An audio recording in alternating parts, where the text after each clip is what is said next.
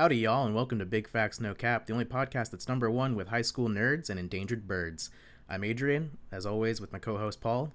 Let's get big factin', let's get no capping. Big facts. No. Cap. Big facts. No. Cap.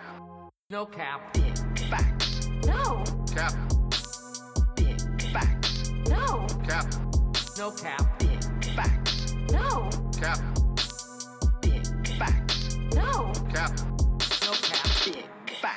No. No. No. No. Big facts. No. Cap. No cap. Hello, this is a prepaid collect call from Big Facts No Cap. an inmate at Florida Correctional Institution. This call is subject to recording and monitoring. To accept charges, press 1. To refuse charges, thank you for using T-Netix. You may start the conversation now. Welcome, folks. Uh, this is Paul and Adrian coming at you.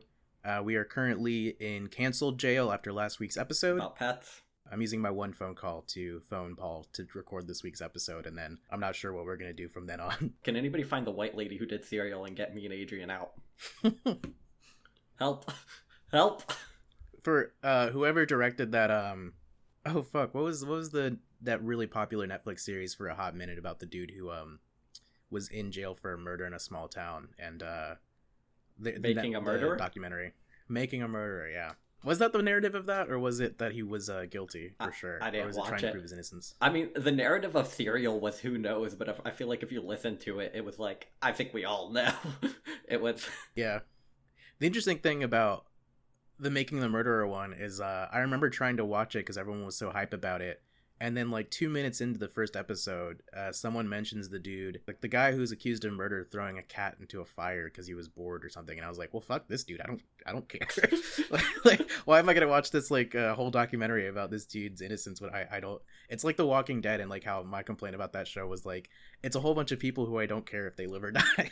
oh. and they're trying to survive the world and like that tension doesn't work for yeah. me. That reminds me of that "Don't Fuck with Cats" documentary on Netflix, which was yeah, yeah. so bad because they made it so long-winded and then you didn't even like the people. The point that they, like aesthetically the point they were trying to make was just constantly like oh the internet's crazy. If you fuck with cats these cr- these internet detectives they're such heroes and they really care about animals. They'll they'll hunt you down and bring you to justice. But then the only thing they actually managed to do is falsely accuse a South African guy who ends up killing himself and then they don't even actually catch the right guy. The police catch him for a murder. And then they just like backtrace that he was the guy who killed the cat. So I'm like, these people did not come off like heroes. Yeah, and then like when it came time to them to look into the right guy, he sent a message to the Facebook group because they were so incompetent. And so he had to send a message being like, You should look into this guy. And that like so literally it nullifies all of the stuff before where they're like, Well, we realized because of the outlet that he was using, they had to be in this region of the world or whatever. And like none of it mattered at all. It had to be when the guy was like, uh, hey guys, you should check out this dude who's definitely not me, but also yes, it's definitely me. Yeah, no. Come get me, baby. That that it shouldn't be called "Don't fuck with cats." It should be called "Internet Hate Mob Drives South African Man to Suicide." should be named like a news article. okay, I mean, pretty it up for Netflix, but something like that. I don't know. Those people should not have been pitched as like the heroes. uh, the best part of that whole documentary is when the two lead investigators meet up and uh, the person who didn't quit because one of them quits at some point uh, but the other guy keeps going and she was like uh, you probably could have uh, done it without me and he, he just like he just says like yeah probably or something like that like she says something where she like self-deprecates and he just agrees wholeheartedly and very directly not a lot of tact but yes, do, do we have? Do you have anything else that you would like to touch on before we jump into uh, hometowns? no i don't think so i think i'm good let's let's get into it All right, hometowns. We are from the same one, famously, as as people who know this podcast lore will know. We're both from Lexington, South Carolina. different zip codes but uh, Yeah, both I guess you're technically from Gilbert. You rural hick piece of shit. uh, I am from a technically from Gilbert, a town where we got our first Walmart in I think like 2011, and I think our high school uh, that I did not go to, but Gilbert High School I believe still has a Native American as their mascot, so they're doing the uh, Redskins thing. I guess they're not saying it with a racial slur, I don't think, but I think they're just called like the Gilbert Indians. But uh, yeah, Mhm. not a lot of not, not a lot of Native American youths in that school. Man, what was that road that was like the one that basically went through Lexington, then Gilbert, then Batesburg, Leesville? Because driving down that road was like just going more and more into hell. I think it was just Highway 378. Highway 378. Yeah. Shout out to uh, Highway 378. Uh, yeah, if you want a weirdly um, specific ability to what's the word uh, dox, if you want to dox me and find my home address from when I was a kid, uh, I live right down the street from Harmon's Tree Farm, which is where Trump held his rally when he was in um, South Carolina. So, so expand your search from there to find my house. Um, yeah, so Paul and I, famously both from Lexington, small town in South Carolina. It's uh, developed a little bit. I mean, I go back to see my parents um, during Christmas time, and uh, it's it's grown a good bit. But when Paul and I were there, uh, what do you, what would you say? One horse have in town? Two horse? uh, we definitely had some tractors. We definitely had a lot of trucks. Uh, famously, we had a row of them at our high school. Truck row. Truck row, and then we also had um, in the Kmart parking lot is where they would hang out, where they would all park their trucks and just hang out there. Famously, one of the first time Adrian showed off his music making ability and creativity to me was uh was when he came up with a song about how all the uh, trucks would park behind the Radio Shack. That's where all the uh, rednecks would go get high. oh yeah, I remember that. do you wanna do you wanna perform the song you you wrote, Adrian, on the fly, driving by the Radio Shack? It's a lost classic. Meet me um, behind the Radio Shack. The radio shack. There, there will be There plenty of crack. abundance of crack. Banger. Yeah. So, how would you describe uh, Lexington, Paul, to someone who um who, who's never heard of this place? Um, I'd describe it this way: we we had all the fast food joints, so we were like suburban America, but mixed with like redneck America, if that makes sense. So Mm. the thing is, we were on the lake, and we certainly like we were a town with money, but we weren't like an absolutely wealthy town, if that makes sense. There were definitely families with money, but there was also a lot Yeah. of families that didn't have money. Yeah, I think one of the like statistics that we could probably look up to really like describe what this town looks like is um how many churches there were Mhm. in our town. Yeah, absolutely. People really uh really real capitalistic uh people need to have a freedom of choice between a thousand different churches. Oh, and that was the Um, backbone of social life in Lexington. Like the first question people would ask you is what church does your family go to? And it's like you're a child and they're clearly asking you that because there's rich churches and poor churches and they need to know how to judge you as soon as they meet you. Like, oh, is this kid's family like do I need to Oh, care about them? Do they go to a good church? Do they go to a church that has like the types of families that It doesn't I cost money to go to a church though, right? No, but still like there's certain vibes, you know. That was more like a denominational thing. It's a mix of that, but it's also like what part of town you live in, what the vibe of your family is, like who you who's in your social group, who's in your in and out group. Yeah, yeah, yeah. Famously, I went to uh, a church growing up that put on a uh, a big production every winter of the the nativity story or whatever, uh, and that was their claim to fame. Um, oh, also, uh, going back to previous lore from another episode about me getting baptized, it is a church whose pastor or oh, I don't even remember anymore. Is that what we called them? I think so. Yeah, that the pastor who um, baptized me had to quit because he cheated on his wife and got uh, caught uh, somehow by the, the church populace, and so he had to resign. Classic. What a king. Yeah, no. And then also as a Catholic, my family was Catholic, it was uh I would wanna I wanna say it was genuinely hilarious how much like you think of like anti-Catholic bias, kind of like anti-Irish bias, like a thing of the past America that doesn't exist. Like, right? Everybody probably no.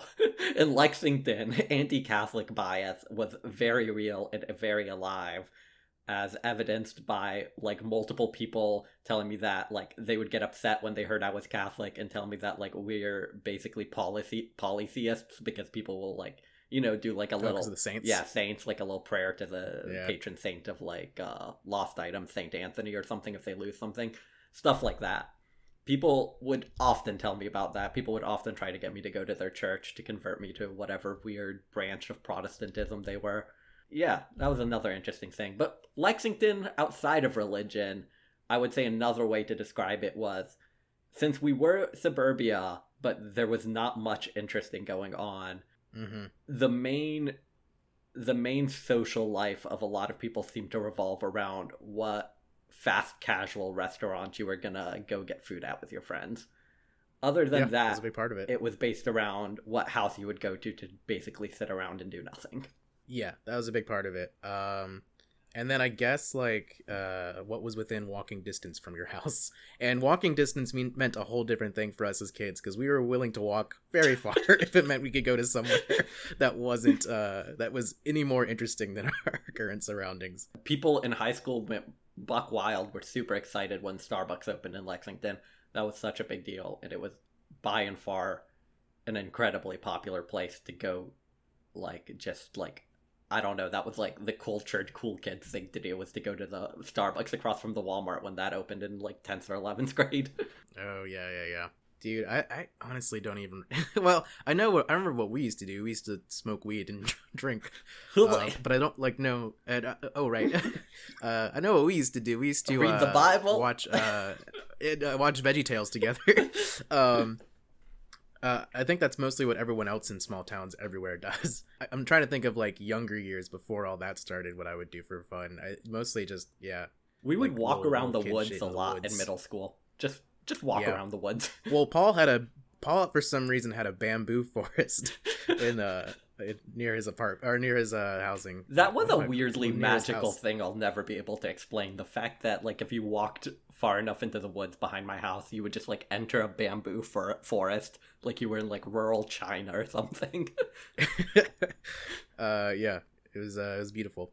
Also, I guess uh so Paul's uh, uh neighborhood in uh, there there is a difference there in, in Paul and I's experience of uh, Lexington is uh he actually lived really, you know, in that social center of a neighborhood whereas I was off in the woods by myself with uh just our little family uh separated from everybody else in Gilbert. yeah, yeah. Living in a neighborhood really got me close to people uh, by proximity of people who would grow up to be sex offenders, petty criminals, and Oh, generally and the worst Instagram influencers. crack addicts. Yeah. and by fa- by far the worst Instagram influencers. No, I, I, I it, it's interesting what friendships based off proximity and nothing else. What types of like people who you usually wouldn't have spent time with, you would end up spending a lot of time with.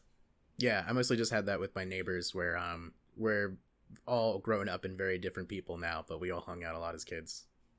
You know, when you're a kid, it's kind of the joke about how like fucking first graders will walk up and just be like, "You, you want to be friends?" and they'll be like, "Yeah, yeah, yeah." There's like that's the conversation that leads to two people hanging out as kindergartners or like first graders, uh, and I think that drives a lot of like um, you're just little like particles of gas, and if you're close enough to where you bump into each other, you just automatically interact with each other.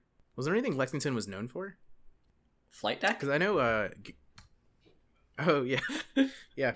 Uh, that guy was my soccer coach. Uh, one Flight year. deck wasn't a guy, Adrian. It was a restaurant. yes, it was owned by. Uh,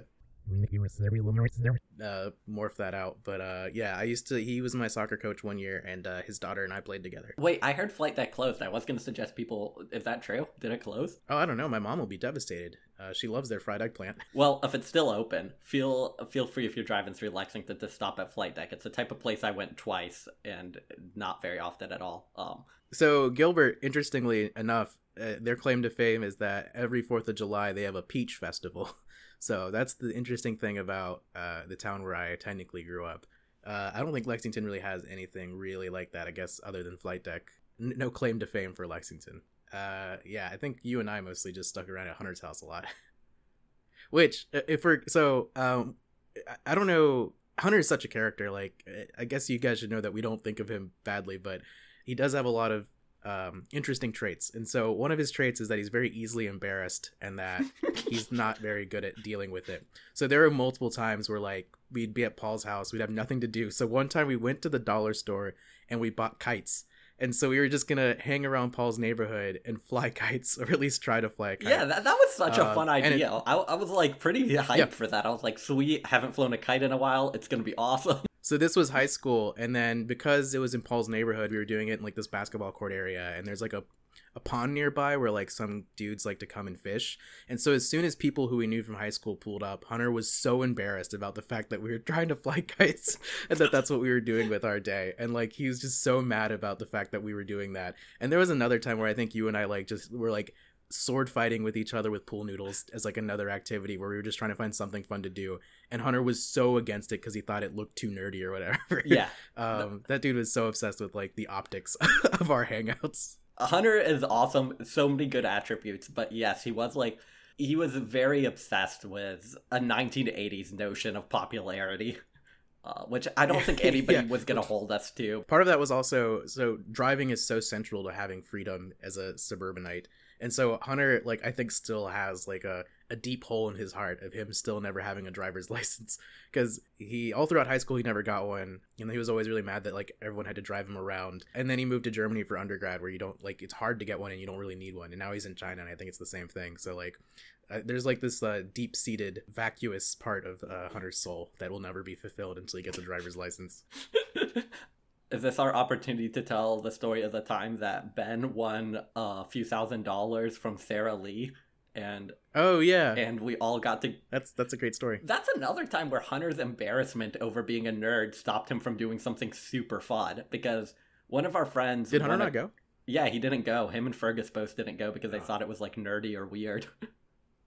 God.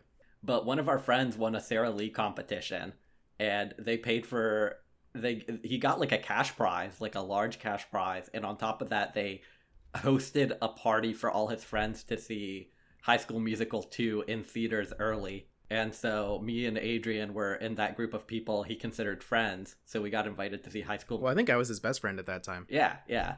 So we got to go to That's the we movie were really theater close. and see High And School so- Musical 2, and they put out a literal red carpet for us. like they rolled up a red carpet to I our remember that, super yeah. shitty Lexington movie theater.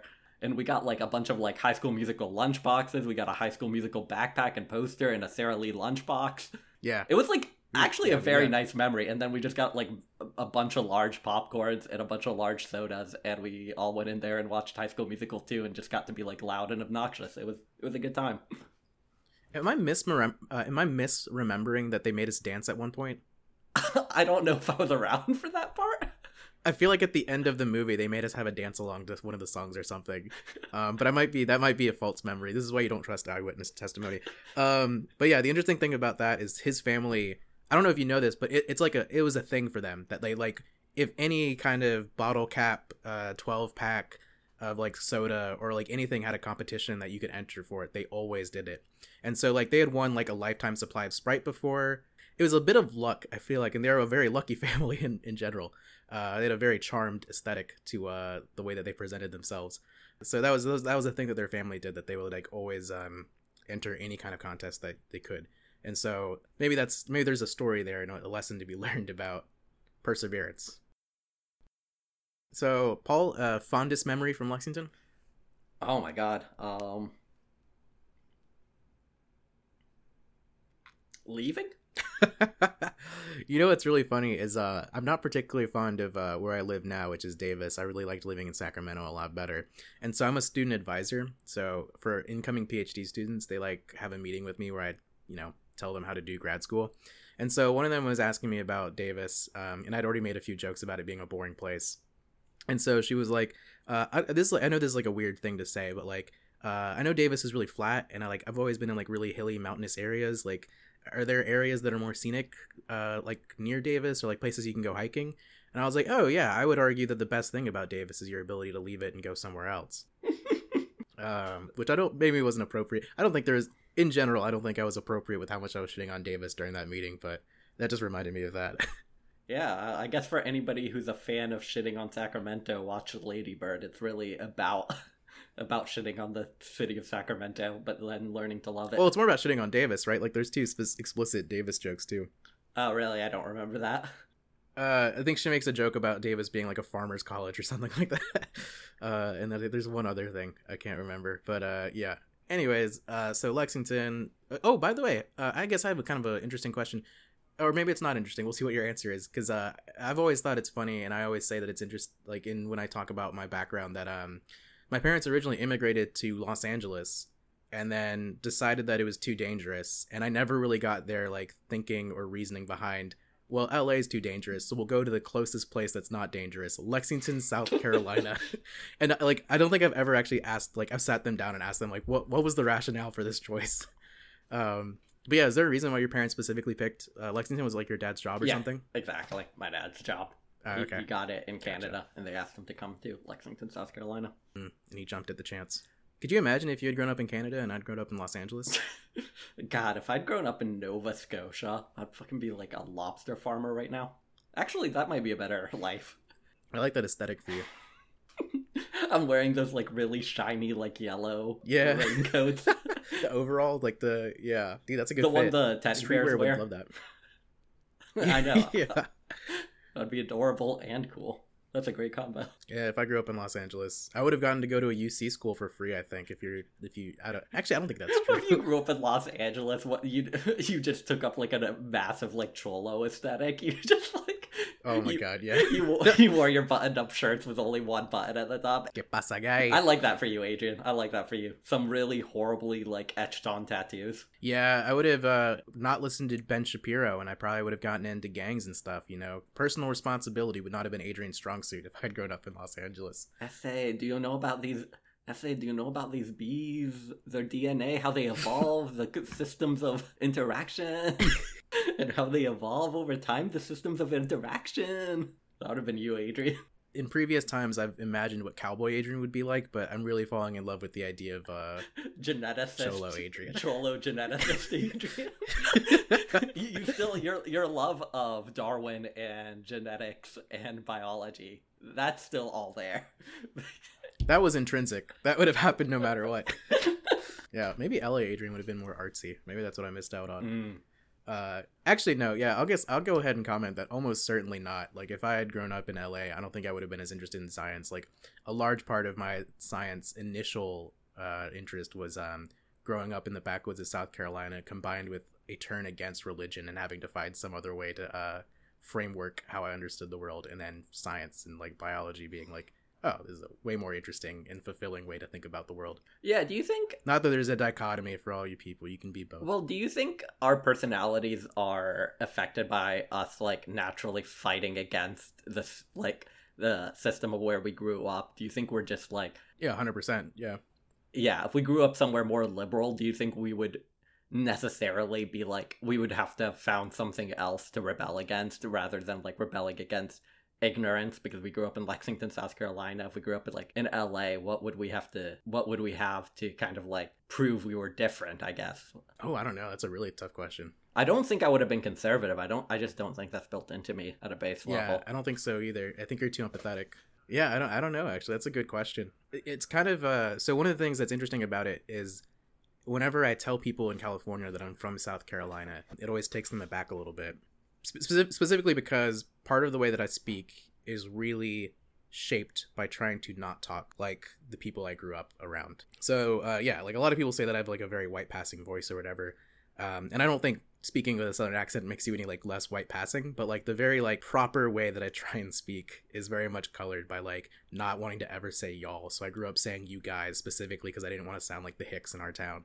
And now y'all is cool and people are stealing our culture. Uh, uh, our birthright to say y'all because it's more gender inclusive but you know it's whatever. Uh, okay so really quick i, I want to do my the abc segment for the podcast. Um, adrian's beer corner A B so today C. from Jack Rabbit, Oh, okay. I, I it's won't easy come as one. I won't two, come up three. with an awesome an awesome Oh, you want to do a? Do you want to, uh, Paul? Do you want to do an intro to Adrian's beer Corner? No, you ruined it. Okay. Well, y- y'all are gonna have to wait for that one. Uh, so this week from Jack Rabbit, I have their Equatorial Tropical IPA. It is a refreshing and juicy IPA. Jack Rabbit Brewing. Open up happiness. Too much? What do you no, think? I love it. I love. Adrian, do you have one of those apps where you rate the beers you drink so that people can follow along and friend you? oh God, I w- would you be friends with me if I did? No, I don't do that. No, I mean I wouldn't, but I'm sure we have a lot of weirdos. We already know we have a lot of weirdos who listen to this podcast and nerds. So Y'all freaks, we already know, yeah. Uh, no, I think I, I was into it for like a day and it, it got really boring. I would do that if I got really into wine because I think the tasting notes for wine are way more like Have you- nuanced. Um, I once went to a brewery, and I don't know if you've ever seen this, but where somebody like is at a brewery with like a notes sheet, and they have like the sampler, and they're taking like a thing, a sample of everything, and then they're actually like writing notes. in the early days of life hacks, that was one that I heard where if you want to get really good service at a restaurant, go alone and bring a notepad so they think that you're a critic. Yeah, what a good advice for the loneliest person on earth. Always eat alone. you know, I almost brought in an article about eating alone because uh, I have a strong stance on it where I think um, I actually like it. actually yeah. i have a strong I have a strong middle ground approach to it. Yeah. So I think uh, for people who say that it's sad and lonely, uh, that's dumb. Sometimes you don't want to coordinate with someone and you want some good food. But for the people who are like, it's the most empowering thing you can do. It's actually the bravest thing to do to eat alone. Uh, no, it's it's just something you do. like it doesn't need to be either one of these really strong opinions. Well, I have that for movies, which is I think I like to see a lot more like art films and like stupid films than a lot of people like to see. Shout out Yeah. to my friend Sifron though, who's always up for a good movie and a great buddy to ask to go see movies with because he's always down. Yeah, Sifron sounds like the name of somebody who would be into art house movies. So, Oh no, he's not, but he just like likes all movies. oh okay. I think specifically he's actually like a big DC universe movie fan. Wait, not Marvel, the superior one. I think DC? he I think so I'm not into comic book movies at all, but I think he acknowledges that Marvel is better, but he's rooting for the DC universe to be successful and get Mm. better and get like more money and better directors into it. because he likes the comics better. I think that's it. Yeah, he likes the comics and worlds better. Oh, that makes. I don't want to speak for him. Uh Sifron, if you take any issue with this, I don't think you listen to this podcast, but I'll I'll I'll point you to this episode specifically so that you can uh yeah, so you can listen to what I said about you and let me know if I misrepresented your opinion. All right, but that actually All right, Paul, that's enough bullshit. No, no, perfect transition because I can also introduce this as Sifron is a proud Jewish man and for this week's first advice column, I have an advice column called A Bintel Brief, which I guess Bintel is probably something in Yiddish, but it's a Yiddish advice column from the early 20th century. So I'm actually beating the record I set last week for earliest advice column we did. And now I'm doing one Nice. from much, much earlier, 1911. And so this was written Just wait until I bring an advice column that's in cuneiform. uh, this this column was uh, written by Abraham Cahan, the uh, editor of The Forward, which was a uh, Jewish immigrants paper from the early 20th century.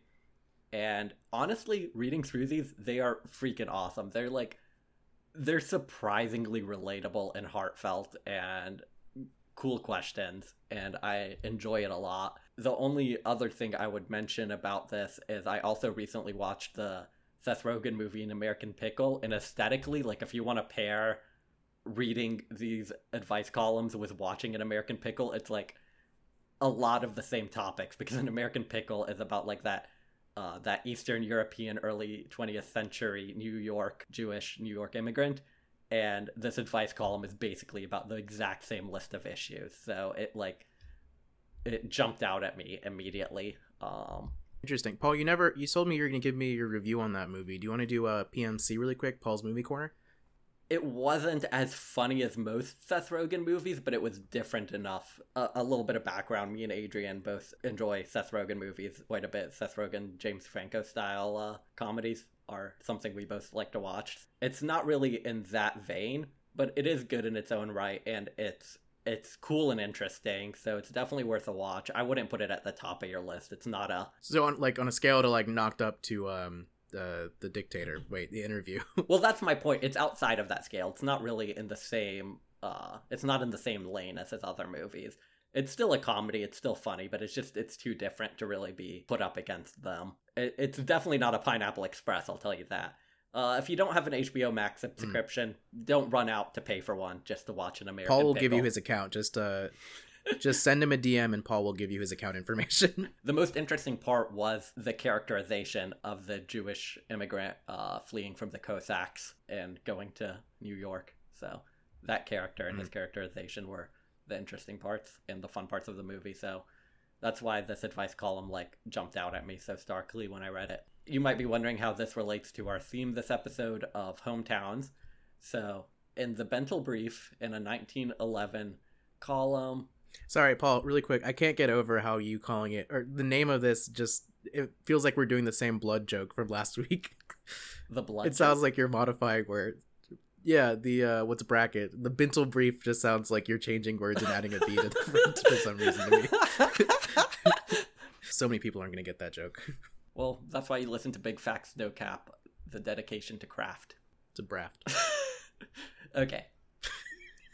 So, this gentleman asks, A home, my beloved home. My heart is heavy for my parents whom I left behind. I want to run back, but I am powerless.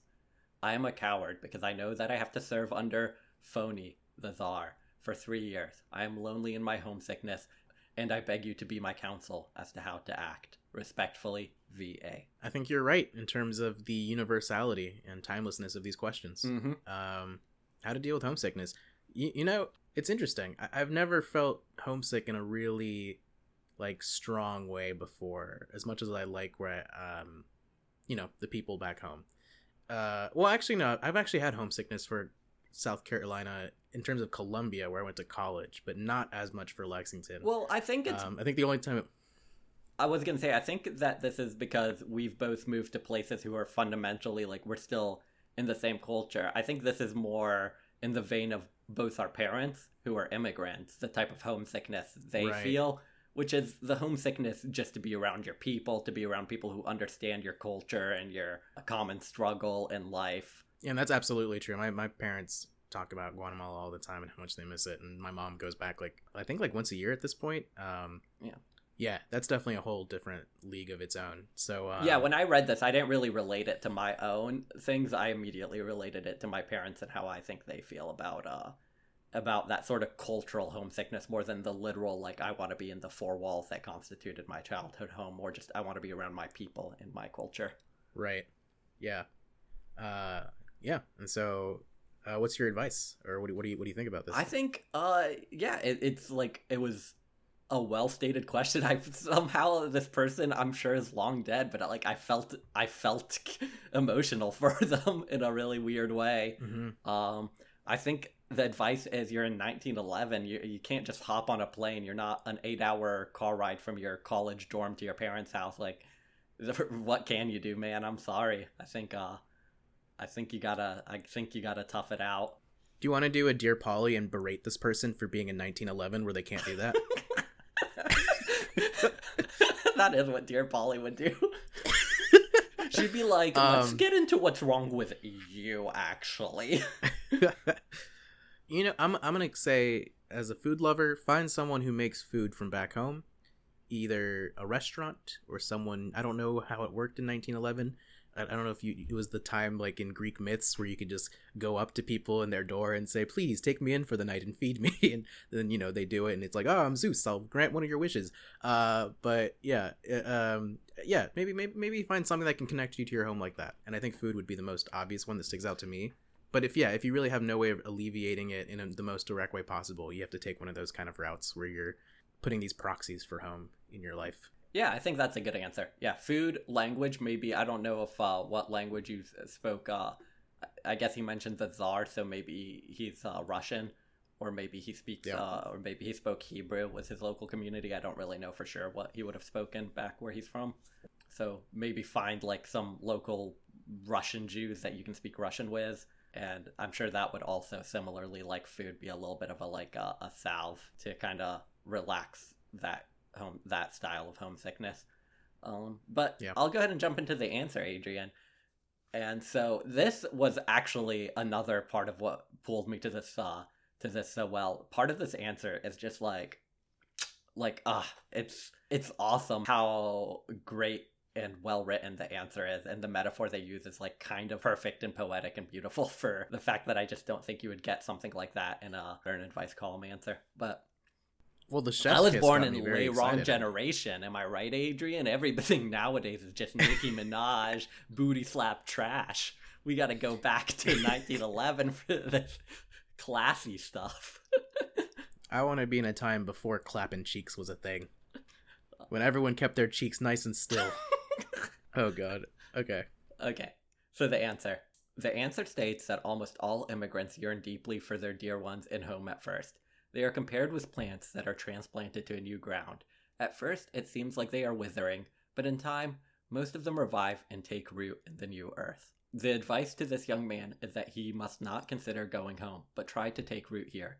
He should try to overcome all these emotions and strive to make something of himself, so that in time he will be able to bring his parents here. Yeah, that is pretty beautiful. Yeah, I really enjoyed that uh, taking root metaphor. But also i don't think we'll have we'll have a lot to say about that. So i thought i, I saw another another little piece here in a question. So we don't have to read the whole question and answer. Uh, I'll, I'll just give a small breakdown of this question which is from 1909 uh, this person basically writes in saying me and my bros were having an argument about whether or not women should be allowed to vote Oh God. but no no he takes the right side of the issue. He's just like you know i was like i was pretty upset that my friend thought women shouldn't be allowed to vote and then he writes this sentence which was so Do you think he's faking this to virtue signal? probably. Um which was so like it felt like it could be like you switch one or two words and it could be from today. Must the women be considered a slave and the men a master? Isn't it obvious then that women in many cases are themselves to be cleverer than men these same people who recently celebrated the 100th birthday of Abraham Lincoln for having freed the slaves now talk with a satirical grin about women's freedoms, just as the opposite of the socialist movement point out that socialism will be harmful, so that those who argue against voting rights for women say this will destroy family life. So Damn. this guy is basically saying something that to this day I still think about a lot and is so relevant, which is the people who take pride in being the progressives of 20 years ago, but won't ever take one step further into believing in basic human dignity and the rights of all people. So there's like people nowadays who were the people when we were growing up in middle school who were like, you know, anti-gay. And nowadays they're all for gay marriage, but you ask them about trans rights and that's that's a step too far because they're not really It's basically the segment of society who you have to like drag along with you Exactly. while everyone else is like well while we're while people are actually making progress, you just have to drag them with you. exactly. And it's it's still such a real thing to this day and this guy's saying the exact same thing. He's like oh my god these people are they're so into abraham lincoln. Well f- fuck you. That's easy nowadays. They've we know they're, that slavery is immoral. You need to get on the next thing which is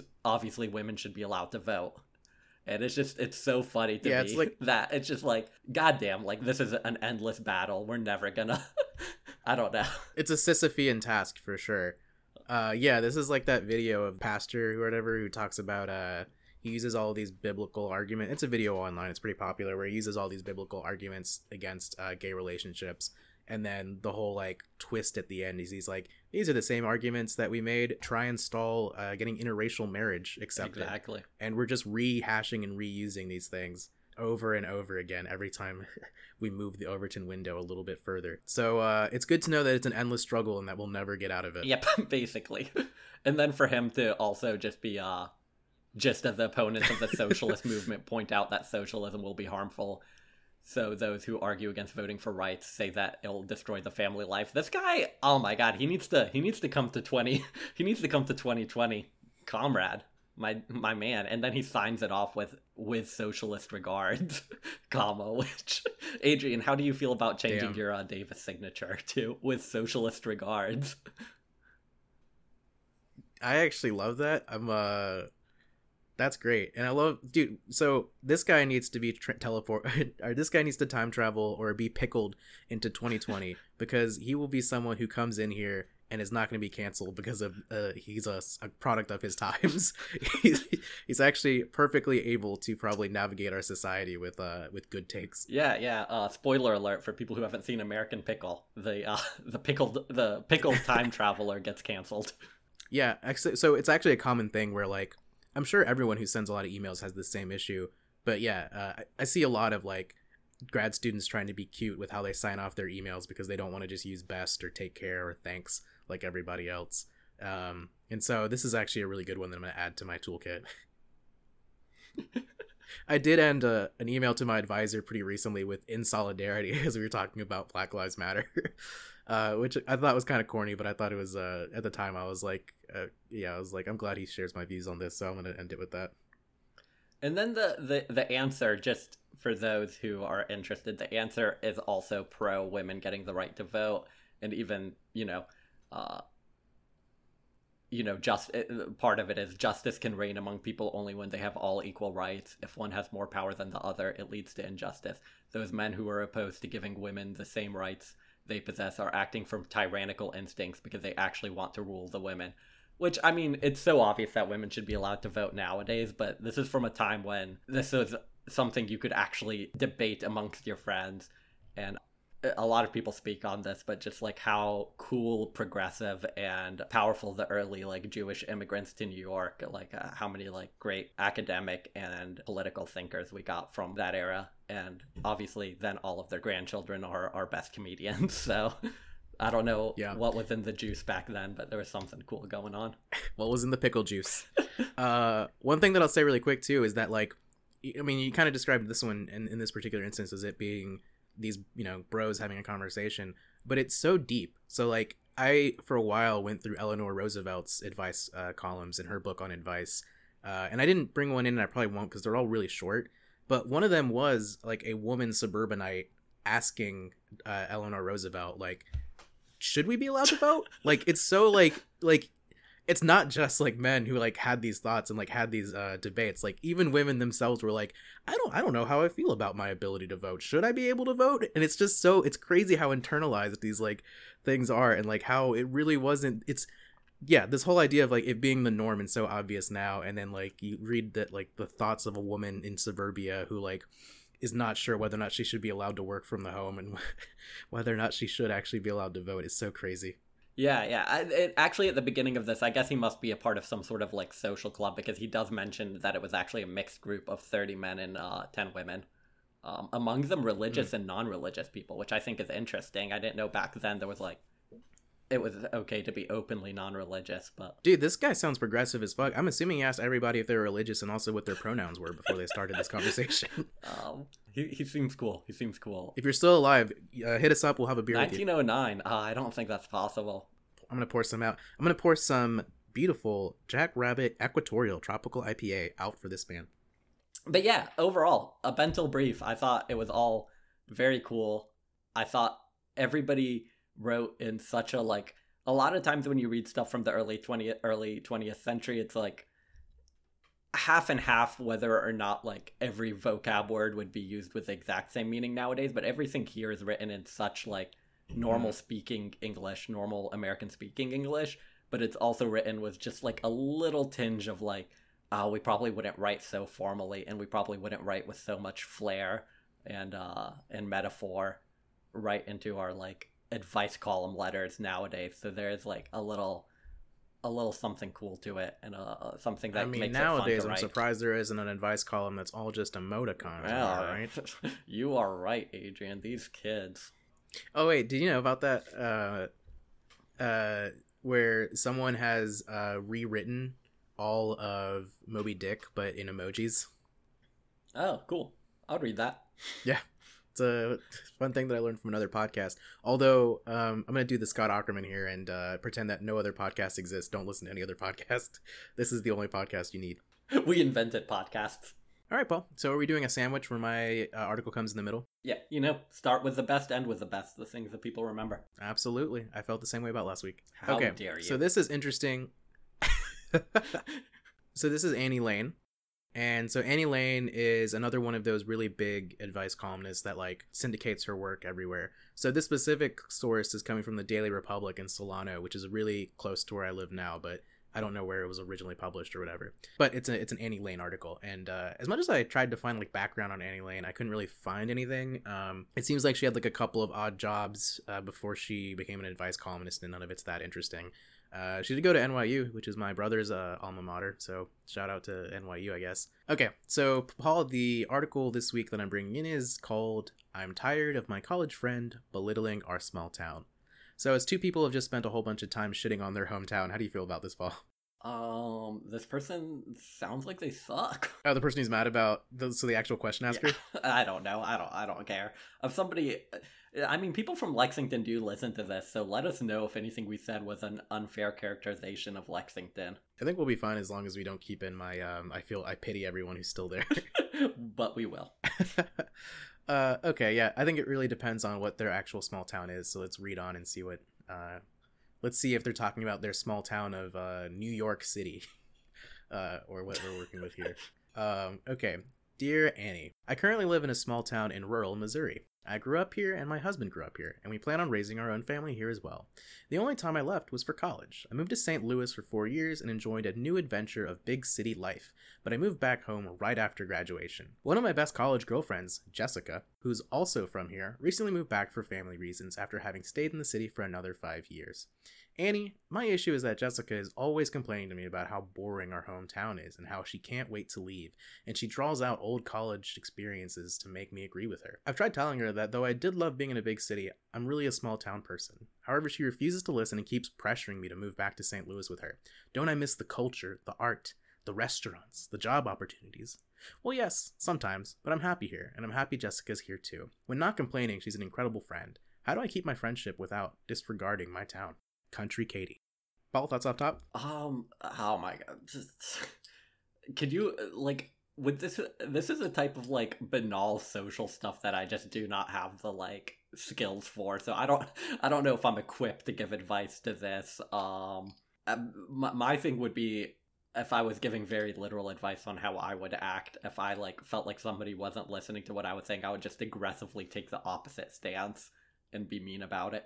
You mean just like be uh, really uh, romanticized and like uh, in the way that you describe your town, or what do you mean? let me let me think of an example i would uh whenever she brought up like oh how like how fun the big city is i would just immediately be like oh yeah oh, it's so beautiful when you're you, whenever you're leaving the bar at 2 a.m in the morning and you step it and you step in a pile of dog shit and then a homeless person spits on you you know you just like aggressively make the city sound like a disgusting heathenous place as a Ooh, as like kind of like a mocking them for trying to make it sound so romantic type way. Um like I don't know, this seems like such a small issue for you to be too serious about it. You got to go about it jokingly. Otherwise, you're just a little bit too sensitive. I think I'm gonna go the opposite route, and I think that she should challenge her to a duel over the reputation of their small town.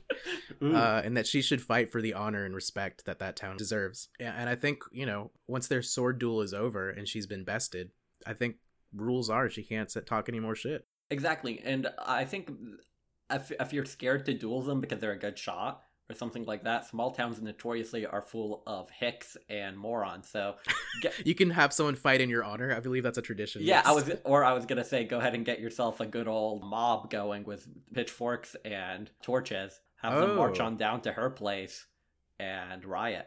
So mob rule. Yeah, not a bad idea. Yeah. Um, you have to go to the local church and like stand up on the pew Sunday morning and be like, "This, this Jessica girl said you're all stupid and stinky," and they'll all be wearing overalls and they'll be like, "What? What'd she say about them? they'll all be wearing overalls with like the uh, peanuts, uh, like stinky lines coming from them. Yeah. While they're like, "What in tarnation did she just say?" What in tarnation did she say about it? They have a they have a thing of hay coming out of their mouth. She took her germ. She took her she spits. They spit into a metal bucket. well, I will not stand for that. And Um, yeah, so you can get them to go get her. Yeah, so basically you're saying that she should get canceled, which is always your advice. is cancel the person you're mad at. hey, that's mob rule. That's that's classic small town shit. That's you don't have to cancel. Mm. Yeah, that'd also be very effective in Lexington, the town where um notoriously we have a barbecue place owned by a KKK member. so you could probably very easily get people uh, Which- riled up at certain people if you wanted to and weaponize our town. the crazy thing about that was he exclusively staffed it with black employees, which I don't know what that was about, but I think I know exactly what that aesthetic is about. okay, yeah, never mind. I guess that doesn't make sense. um yeah so the uh, uh oh so the, the really serious thing that i'll say is um i know exactly what she should say to this person and it's so easy. I went to st louis for an entomology conference last year. It sucks st louis is shit dude.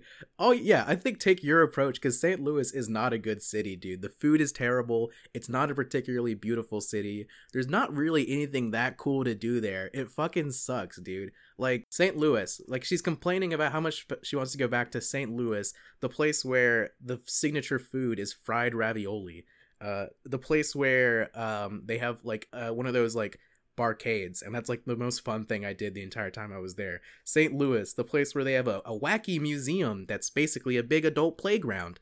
Like, dude, yeah, th- that's the obvious answer here is that St. Louis sucks. If someone's trying to like guilt you into going back into St. Louis, say, hey, maybe we should go somewhere cool instead.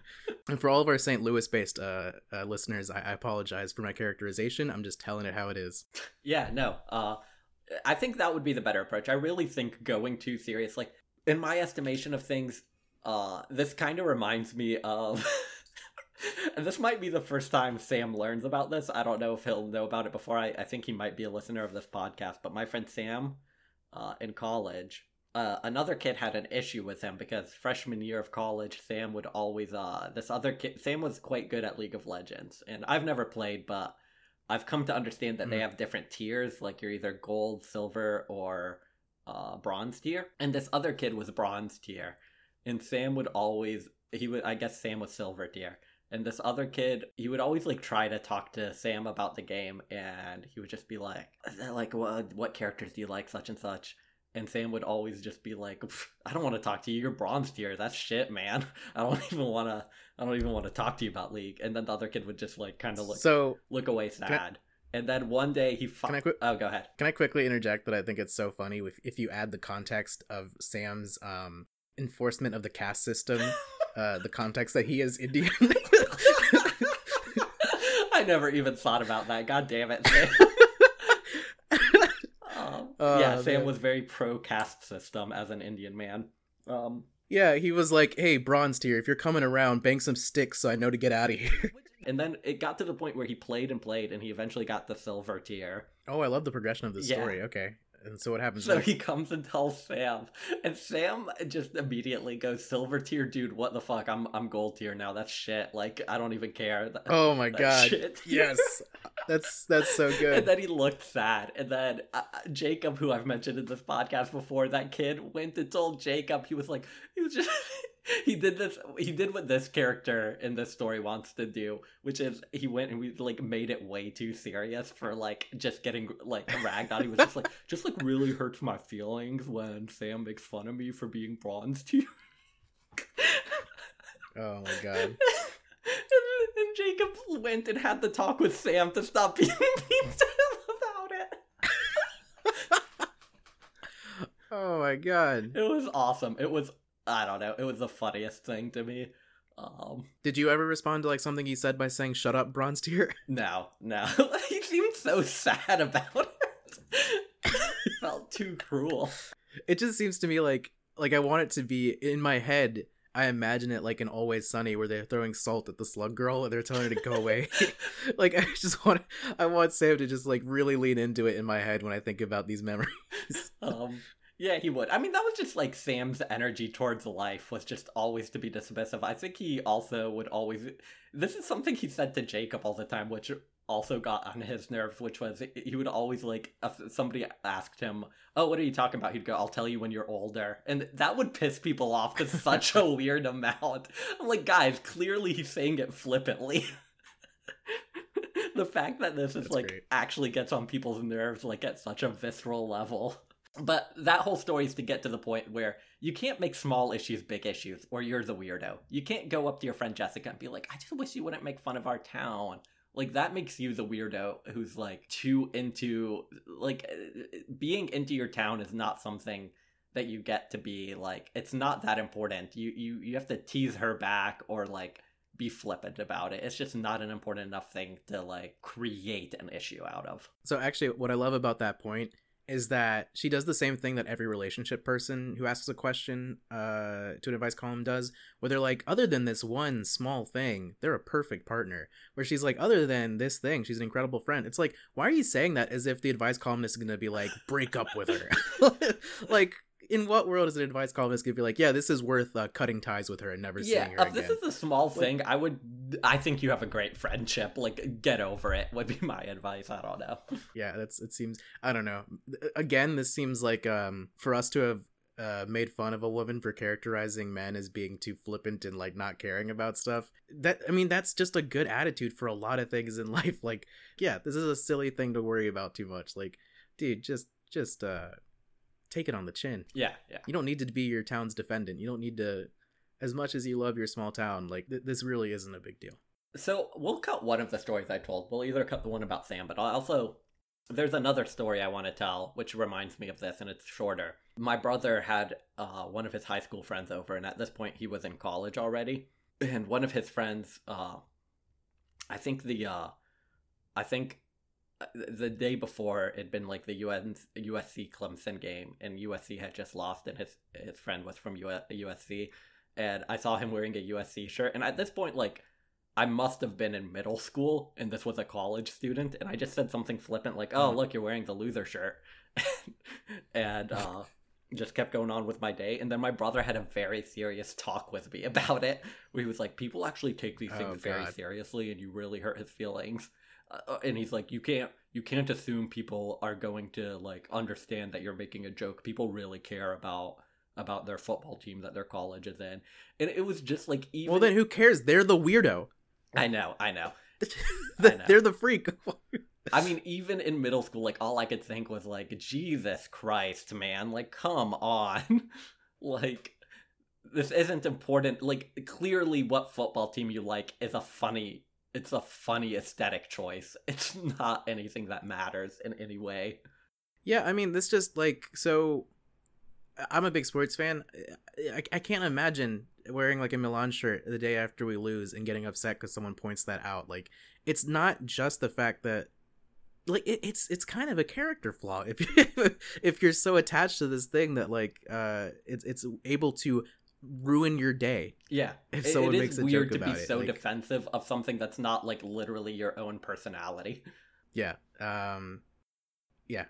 I don't, they're the weirdos. That's little Paul was perfectly within his rights to make fun of that dude who's much older than him, who apparently is uh will is able to crumble under the slightest mockery. Isn't it? it's the same thing for this, where um, I I have a lot of uh, not hometown pride, but I, I have a lot of love for Columbia, like a very deep love of like the four years that I spent there in undergrad, um, and you know the times I went when I was uh, younger as well, um, and so whenever people hate on Columbia. Uh, I'm willing to defend it. I'm willing to be like, oh no, I think it's more fun than you realize. Or when people make assumptions about like what South Carolina and Columbia specifically was like, like uh, the story that I have is um when I bought my my last desk, it was from a, a local store in Davis, and so he delivered it personally, like in his truck, um, the next day, and so he's helping me move it in. Um, at one point, I mentioned from for some reason that I'm from South Carolina, and he was like, "Oh boy, well, uh, ooh, like, I guess it's you're better now, right? And uh, now that you're in California." And I was like, I, I do the thing that I always do, which I'm always like, I don't know, it's kind of the same wherever you go, and obviously that's not true, but it's kind of like my response to take all of the um to de- completely deflate that sentiment. Um especially like and I'll, I'll sometimes follow up like i remember saying the extra point of like uh, i was in south carolina and specifically in undergrad like i lived in a liberal city and uh, it was at a university. And especially if you're someone like me where you're moving from university to university that little bubble is kind of going to be the same no matter where you are.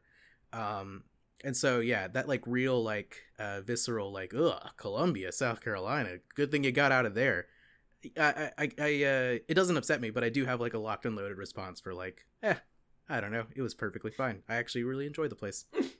Yeah, Columbia. I also mostly. Uh, I don't have too many issues with Columbia. Do do do we want to do the classic Paul and Adrian try to push people to their favorite spots? Uh, because go grab yourself some DiPratos. Uh, brunch. Columbia, Good place South for brunch. Carolina. Yeah. Good sandwiches Uh, great pimento cheese. and great pimento cheese. Oof, with the uh, pita chips. That place is I banging. know. Uh, I have a whole lot of recommendations, but I think the biggest one I'll say is uh, shout out to the Whig. Go to the Whig if you're in Columbia.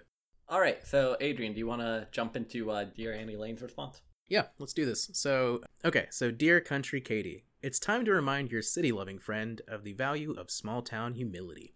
Be very clear with Jessica that though you appreciate and understand what she loves about a big city, you and your husband prefer the quiet of the country.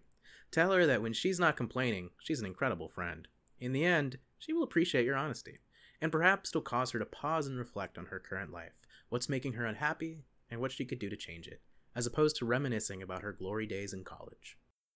Yeah, I mean, that seems fine. Like I said, it wouldn't be my advice, but I can't really, I don't have too much issues with it. I think I already pointed out why I wouldn't take this route for such a seemingly small problem. If it's really, so I like um, if it's like hearing her make fun of your town literally is like the sound of nails on chalkboard if that's what it sounds like to you for whatever reason it's just like a particularly sore sensitive spot with you which i get. Some people have that with certain things and it's like okay yeah you gotta you gotta have that that sort of talk with her. But if you're like that about everything in your life if you're if you feel that way about your hometown but also if anybody makes fun of like i don't know your favorite sports team or if anybody makes fun of uh, your favorite color or your favorite uh, or your favorite animal or your favorite number you just get really unhappy maybe then you need to look at why you are defining yourself by these things so intensely that you're letting it make you unhappy when other people being flippant and playing around Yeah, I think I was initially going to say something about how not every issue in a relationship needs to have like a sit down talk about it. But I don't actually know if I feel that way, honestly. I think if you have a good enough friendship with a person, it can be a, a, a casual sit down talk where you, you let them know that you don't enjoy it. And I think that's fine. And like communication's good. If you let them know it's a problem, then they might also stop doing it. And so combined with maybe developing an ability to care a little bit less about this, I think that's a perfectly workable uh, solution. I do think that it's interesting that um, Annie Lane uh, does this kind of flip thing, like we've seen in other questions, where she's suggesting that um, if this woman, because she makes fun of the small town, is deep down inside unhappy, and that she needs to pause and reflect on her current life. To me, that felt like a really weird, like um, you're make you're uh, yeah. I think she's making it a bigger deal than it is in that sense too, where uh, she needs to think about what's really making her unhappy in her life. That she takes it out on this poor little small town. Uh, to me, seems kind of I, I, don't know about that one, Annie Lane. Sometimes you can just kind of not like a place. that is so true. It is. It is. I didn't even think about that. That is such a weird assumption that Jessica is some. Er- like Jessica's gonna have a moment where she reflects and realizes that what she actually hates is herself. yeah, like everybody has things they think are a little bit silly and they tease. Like not everybody. Well, maybe I'm just. I was gonna say. I was gonna say like I like to make fun of Marvel movies. I don't think it's like due to any sort of deep unhappiness in myself, but actually I just reflected and maybe it is. um, Yeah, I think Paul and I are both deeply unhappy people, but uh, but I don't think everybody who like lightly teases small towns or thinks certain things are silly, it's not indicative of some sort of deep depression or issue in their soul. yeah, I mean, at the end of the day, it's just to agree to disagree, right? Like, you know, we can talk about the you know um, nuances of how they communicate with each other and how often things get brought up, but at the end of the day, it's just one person likes being there and one person doesn't. They're both perfectly valid um, experiences and opinions to have. Um, so you know, a- at the end of the day, it just boils down to how often they're talking about this and how often she's making little jibes about uh, the fact that they're a one horse have in town. All right. Well, I think uh, I think that's really all I have to say about that one. And I know I had another advice column uh, rallied up, Adrian, but I don't know if it's actually going to bring anything to the discussion. And uh, we're we're already running a little bit long on this episode. But I did have a instead of the topical tip, I did have a kind of a, a new idea I wanted to introduce to you. And Adrian, you know about my fear of Paul, you know I don't like change. um. Well, uh, sometimes you have to change, Adrian. Um, Damn. All right, you got me with your big facts and logic. if you're unhappy with me for what I'm doing during this uh during this segment, you need to have me at a sit down talk. You need Paul. what you did made me unhappy as your friend. We have to talk it through. There's no other way for me to deal with this other than an official this is when we talk about it moment. But the idea I had was I'm afraid of growing older. I'm afraid of losing touch with culture. I'm afraid of becoming the the old man who doesn't know what's hip, what's cool. Would you agree, Adrian? Are you worried about losing touch with culture? Are you uh are you welcoming uh are you welcoming becoming the grumpy old man who just likes what he likes? Uh, I think I'm okay with it. The only time that it really uh, sunk in for me was uh, when I first heard about TikTok. Mhm. Um, so uh, the only time I ever really experienced Vine because I was never actually on it is uh, I think my roommate's girlfriend at one point got me kind of hooked on Vine compilations. So you just get like the best videos um, directly in like a continuous YouTube video. Uh, and so I used to watch those every now and then if I wanted a, a little laugh. And kind of every Vine that I watched, just in general, even if I didn't think it was funny, it made sense to me. I remember when I first heard about TikTok, I watched a TikTok compilation And not only did I not find parts of it funny, part of it just literally did not make sense in my brain as to like what does this mean? Like what is what is the person going for? What is the context? What is the idea? What is the punchline? Like it literally did not make sense to me sense to me. And that's when I was like, "Oh shit. I am too old for this. I, I I just don't get it." um and so uh yeah, that that was that was a moment for me where I was like, "Okay, I got to accept it. Well, This isn't for a me." similar for the similar age group that likes TikTok. H- how do you feel about K-pop and more generally BTS? Um, I don't know if I have strong opinions about it. I think um, I'll do another Adrian hipster moment where I'll say that I listened to K-pop. I think before a lot of other people, like back in uh high school, because my sister's friend had kind of a weeb. My sister had kind of this very weebish friend who was really into Japanese culture and also into very big into Korean culture. She used to watch like Korean soap operas, and then she also was really early on in in, in the K-pop thing. So there were a couple of songs from like K-pop artists like Big Bang, I think, where uh, I was I was on that shit before many other people. So You were on that girls' Uh, generation. You you you liked the cuties and girls generation. You're all about those videos. all about it, baby. Check my wardrobe; it's just merch. But Um, so I I actually other than like the very big hits and things I've seen here and here uh, here and there on YouTube, other than the uh, Seoul Town Road uh, remix, I, I I know very little little about K-pop. So I saw when I ran across this BuzzFeed quiz, pick your favorite movie from each of these genres to find out which BTS song you are. I thought this was an opportunity for me to get a custom tailored recommendation for a good BTS K-pop song, so I could understand what the kids like. Because I don't want to just jump into the album, but what if the, like the first song is just a turn off to me? It's just not exactly what I want to hear. So this quiz will scientifically break down which song I should listen to based on my favorite movies. Okay. So I'm excited um I'm excited for me and you to run through this to get a good suggestion and for us to take a listen to the song and see if it uh if it convinces us maybe it's going to throw us into the world of K-pop into the world of BTS and we'll be able to hold on to our youth forever. that's the goal. Okay, so pick a comedy movie is the first question. Pitch Perfect, Grown Ups, Mean Girls, Home Alone, Dumb and Dumber, Jumanji, Legally Blonde, or Crazy Rich Asians. I gotta go with uh, All right, do you want to Legally do a wait, Blonde. let's do a one, two, three. Oh, never mind. Sorry, we'll do that for the next one. I gotta go with Mean Girls Okay. or Legally Blonde. Maybe I just like uh women-led comedies, but Pitch Perfect I don't really yeah, care maybe for. Paul's just woke like that. I don't really care for Uh, Pitch Perfect. as much as- um, as much as I love Anna Kendrick, um, I, I would also go with Mean Girls as the only standout from that one. Okay, so um, Uh, se- Mean Girls, dude. Young Lindsay Lohan. We got Tina Fey writing and being in the Yeah. movie. We got Tim. Mean Meadows. Girls is Like, probably on. objectively better, but I think Legally Blonde Yeah. would have been a funnier pick, and it's also a good movie. But we, we'll go with Mean Girls. Okay, so the next one is pick a romance movie, and from this, our choices are The Notebook, Dirty Dancing, To All the Boys I've Loved Before, Call Me by Your Name, The Perks of Being a Wallflower, Titanic, Twilight, and The Kissing Booth. You want a three, two, one it? Yeah, let's three, two, one it. Uh, three, two, one. Me by Your Name. Wallflower. Oh. Ugh, we, we... So I wanted to do call you, call me by your name, but I actually haven't seen it.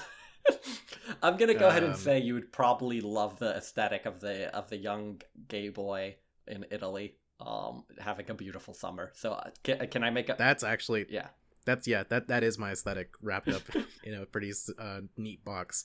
Uh, so yeah, yeah. I, like I said, I think I would like it if I watched it. I just haven't gotten around to it, so I'm I'm down with that. Let's put that in. The next one is pick an action movie. So we have Jurassic World, Avengers, Avatar, Divergent, The Hunger Games, Wonder Woman, The Guardians of the Galaxy, and Star Wars: The Rise of Skywalker.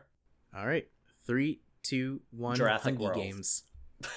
well, I meant Jurassic World, but uh, okay. I, I really have no strong opinion about this. These, these are all movies that I don't really care for. I actually just want I just wanted to say Hungry Games. uh, uh, wait, hold on. There was one in there that I think I actually liked the best, but Jurassic um, World, Oh, probably Oh. Probably Guardians of the Galaxy would probably be the one that I actually enjoyed the most while watching okay, it. we I remember going back to Trader Joe's uh, the day after I watched Jurassic World and describing uh describing it to my manager as summer in a bottle. wait. You meant after watching the Guardians of the Galaxy? No, Jurassic World. Oh, summer in a bottle? That sounds like a compliment. Oh yeah, it was. I think I was I was really high on an edible when I watched it, so I don't think it's a fair review. Oh. um, Oh, but uh, okay. yeah, I think in terms of if I had to objectively say which one's a better movie, it'd probably be Guardians. Yeah, that's probably the objectively best on this list. Um, pick a Disney Pixar movie: Coco, Frozen, Cinderella, Inside Out, Beauty and the Beast, Lilo and Stitch, Zootopia, and The Incredibles. I will say before we even answer that, Disrespect to Ratatouille. What the fuck? I know that is shitty as hell. Ratatouille would have definitely been my pick too. But also, Yeah, that would have been mine. Yeah, that's the best one. we both have an edgy opinion on one of these movies that I've yet to find anybody else who shares, which is we both think Inside Out kind of sucked. Oh yeah, I, I agree. And uh, yep, I have had people give me weird looks about it. It wasn't a good movie, right? It was just kind of boring. It wasn't a good movie. Yeah. Um, Um, there was one in there too that I forgot was Disney Pixar, and it's crazy how Beauty and the Beast was not. that one- uh, That was Disney, right? I guess all of these, Yeah, some of these were just uh, Cinderella was too, and so was Frozen. So I guess Maybe they meant Disney or incorrectly, but I Pixar, not I- Disney dash Pixar. Oh god, I fucking hate Frozen, but that's a whole that's a whole story. That's a whole nother story. we can't I didn't know you that. hate Frozen. I thought Frozen was good. Uh, it, I thought it was okay, and then for some reason it was a meme in our freshman dorm that they like. We watched it maybe fifteen or sixteen times, uh, or it was playing in my dorm fifteen or sixteen times Oh. at least during that year. And so I got so tired of Frozen. There was one time where like I got home from class, they were watching Frozen, and I was so annoyed that I took the blanket off of my bed and went to go sleep in a study room because I was like, "Fuck this shit! I'm I'm so done with this movie. Like, what is weird? What is this weird obsession you guys have with this movie?" So there's an Adrian Stormout story for you. So do you have your pick for, or well, uh, well let's not three, two, one. This one for me, it's Lilo and Stitch. I think the only other acceptable choice Really? would be The Incredibles. Ooh, uh, uh, Maybe Beauty and the Beast. one more time Actually. Beauty and the Beast is really good, but it's more of like a classic. It doesn't I have mean- the humor that Lilo and Stitch has. It's more like actually a well done movie. Gaston is, is one of the best. Yeah. Uh, Okay, I think. th- from the three of those, I think I'd be okay with any. Beauty and the Beast, Lilo and Stitch, and The Incredibles would all be like very strong choices. What are the other ones? Uh, Coco, Frozen, Cinderella, Inside Out, and Zootopia. Um, hmm. You know what's crazy? As much as uh, DreamWorks doesn't get their flowers, like The Prince of Egypt is better than all of those movies. Ooh, interesting. You heard it here uh, first. Not, not Shrek. I thought you were about to give Shrek a shout out. Shrek 2. Oh, Shrek Two is great. uh, yeah. Uh, no, The Prince of Egypt I think is easily better than all of those movies. Um, so I'm gonna say out of those, probably, um, uh, yeah, no, I'm gonna agree with you on that one. I think we're unanimous Lilo in and our Stitch. consensus. Okay, pick a musical. Oh boy, I've not watched a lot of musicals. Uh, Hamilton, Les Miserables, Sing, The Greatest Showman, Hairspray, A Star Is Born, La La Land, or Annie. Uh, the one I gonna pick, I know is probably like one of the least actually good movies in this list, but it's the one that I'm. Do you want a three, two, one this Yeah. to see if? uh Okay, three, two, one. Hairspray. Hairspray. Ah! Yeah. Okay. Awesome. uh, love John Travolta in it. I love Zac Efron in it. It's a great yeah, movie. it- it's a fun time. Um, and progressive, and the woman who was cast as the lead got, her start from singing at Cold Stone. It's such a good story. Oh, really? I didn't know that. That is a good story. Yeah. Do you remember when you had like if you gave a tip to a Cold Stone employee, they would all have to sing? yeah, yeah. Yeah, so uh that, that like uh so, the whole story behind her being found was that um she was singing at Cold Stone and someone was like uh, he- someone had their phone and like called their agent and was like, "Hey, uh hey, agent guy, you know that sound you've been looking for? Well, listen to you this." have to drop another tip immediately.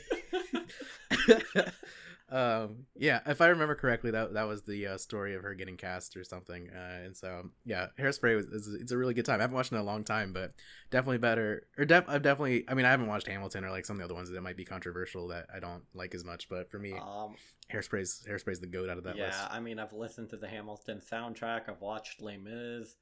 Um, A Star Is Born. I think it's supposed to be good. I haven't uh, seen it. La La Land was good. It was really well made, but I don't know. It's it's not. It wasn't as fun as Hairspray. Annie. Uh, it's you know Yeah. a cultural classic, but whatever. Okay, so pick another animated movie, and I think I already know which one we're gonna pick based on looking at this list, but I'll go ahead and read them out anyway. Minions, How to Train Your Dragon, Shrek, The Secret Life of Pets, Megamind, Coraline, Kung Fu Panda, or Madagascar. And if it's not between Kung Fu Panda and Shrek, um, but I, I think Yeah. Shrek's gonna edge it out.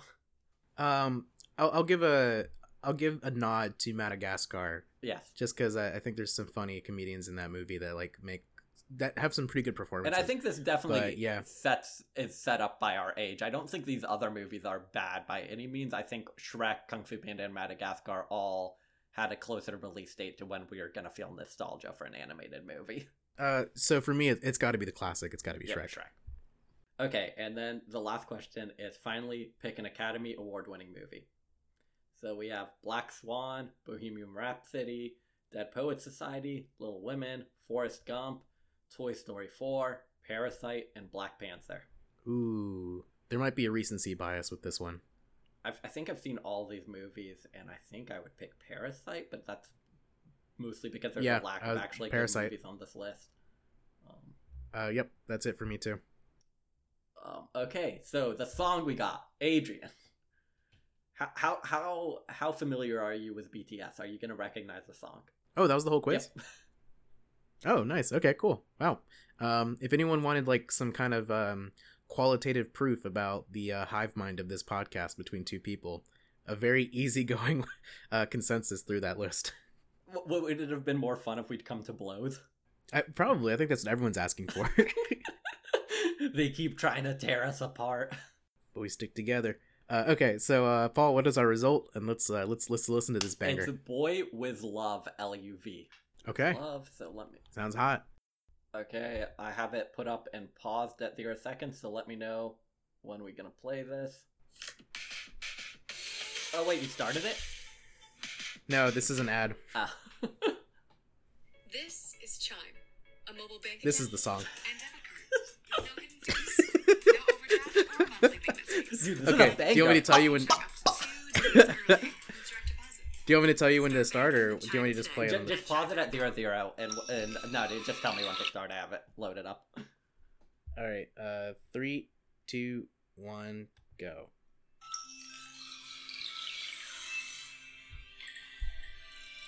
Big hit, entertainment. Oh damn! It's starting with a with a really pretty girl.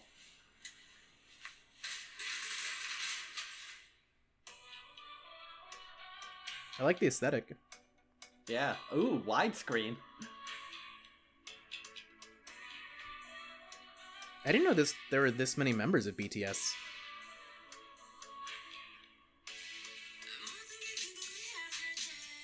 The thing about male K-pop stars that they always make me realize gender is fluid. Or sexuality. it's fluid. I'm sorry, Yeah. that sounded like an insult calling them girly. I meant sexuality is fluid, who you can be attracted to. I was gonna say, let's go ahead and recap our ideas of the song here. Uh, give a little comment. We can do our big fact no cap, and end it with the song. Sounds good. Uh, yeah, Paul, what was your review?